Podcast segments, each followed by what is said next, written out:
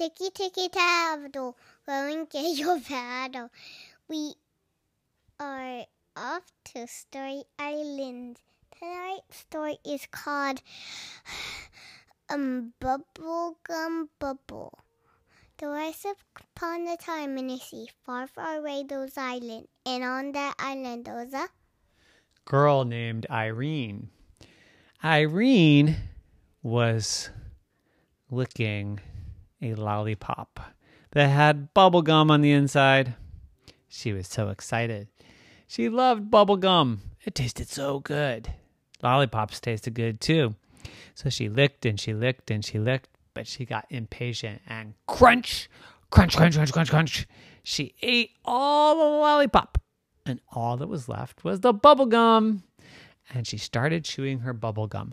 Nom nom nom nom nom nom nom. Mmm, this is so good, said Irene. Nom nom nom nom. And she said to her mommy, Mommy, why do they call it bubble gum? And mommy said, Well, because you blow bubbles with it, of course. what? Blow bubbles? I love bubbles. Bubbles is so funny. Even saying it makes me laugh. Bubbles! Bubbles! Can I can I blow a bubble? How do I blow a bubble with bubble gum? And mommy said, Well, hmm, you kind of do this and you kind of do that.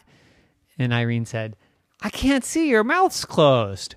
Oh, yeah. Well, you you take your tongue and you move the gum around. I don't know how to tell you, said mommy. And Irene said, But I want to blow a bubble. I want to blow a bubble. And mommy said, Well, I don't know how to tell you. Maybe I'll just have to show you. Do you have any more bubble gum, Irene? And Irene said, Well, I have another lollipop that has bubble gum in it. Ugh, said mommy. I don't even like lollipops. and Irene said, You don't like lollipops? Everybody likes lollipops. And mommy said, Nope, not me. I don't like lollipops. But Give me the lollipop. So she took the lollipop and crunch, crunch, crunch, crunch, crunch, crunch. Pleh! She spit out all the lollipop. And then this was mommy. And then she got the bubble gum and she chewed it, chewed it, chewed it, and chewed it, chewed it, chewed it, and said, Hmm, bubble gum's pretty good. I like the bubble gum. And Irene said, Come on, I want to see how you blow a bubble. So mommy started blowing a bubble and blowing a bubble and blowing a bubble. And Irene said, That's amazing.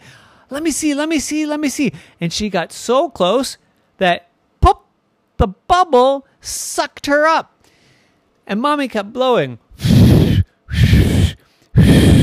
bubble got so big and it swallowed Irene and you couldn't see Irene anymore. And she said, Mommy, Mommy, Mommy. But Mommy couldn't hear because there was a giant bubble of bubble gum around her.